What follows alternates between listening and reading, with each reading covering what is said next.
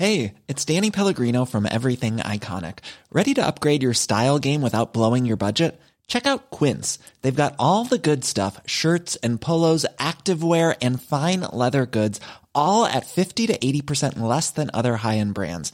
And the best part? They're all about safe, ethical, and responsible manufacturing. Get that luxury vibe without the luxury price tag. Hit up quince.com slash upgrade for free shipping and 365 day returns on your next order. That's quince.com slash upgrade. Many of us have those stubborn pounds that seem impossible to lose, no matter how good we eat or how hard we work out. My solution is PlushCare. PlushCare is a leading telehealth provider with doctors who are there for you day and night to partner with you in your weight loss journey. They can prescribe FDA-approved weight loss medications like Wegovy and Zepbound for those who qualify. Plus, they accept most insurance plans. To get started, visit plushcare.com slash weight loss. That's plushcare.com slash weight loss.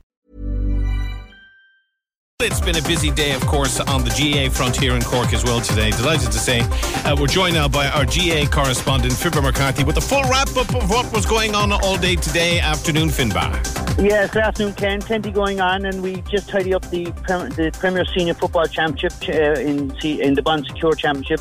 Castlehaven get the semi-final spot. Uh, as a result of their comprehensive victory over Island Rovers today. And the three quarter finals will see champions Nemo Rangers against Ballincollig St. Finbarrs versus Newcestown and Duhallow will play Valley Rovers. So some interesting games in the Premier Championship. With certainly Castlehaven, by virtue of that big win, pipping Nemo for the semi-final spot. In the Senior A, there were some great games. Fermoy got the better of Bandon, 213 to 211. Aero defeated Kiskeam 213 to 110. And in a real thriller, say O'Donovan Ross beat St. Michael's 313 to 312.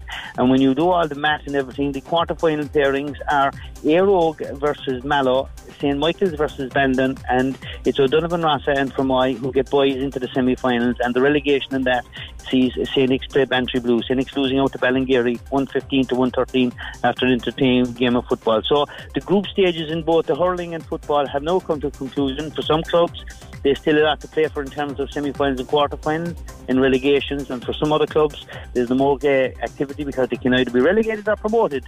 They just they kick their heels until it all starts off again next season. So certainly an interesting few weeks for everybody, and plenty to look forward to in the coming weeks when the knockout phase of the championship kicks in in both the hurling and football. And as ever, we'll be at the heart of it, Ken.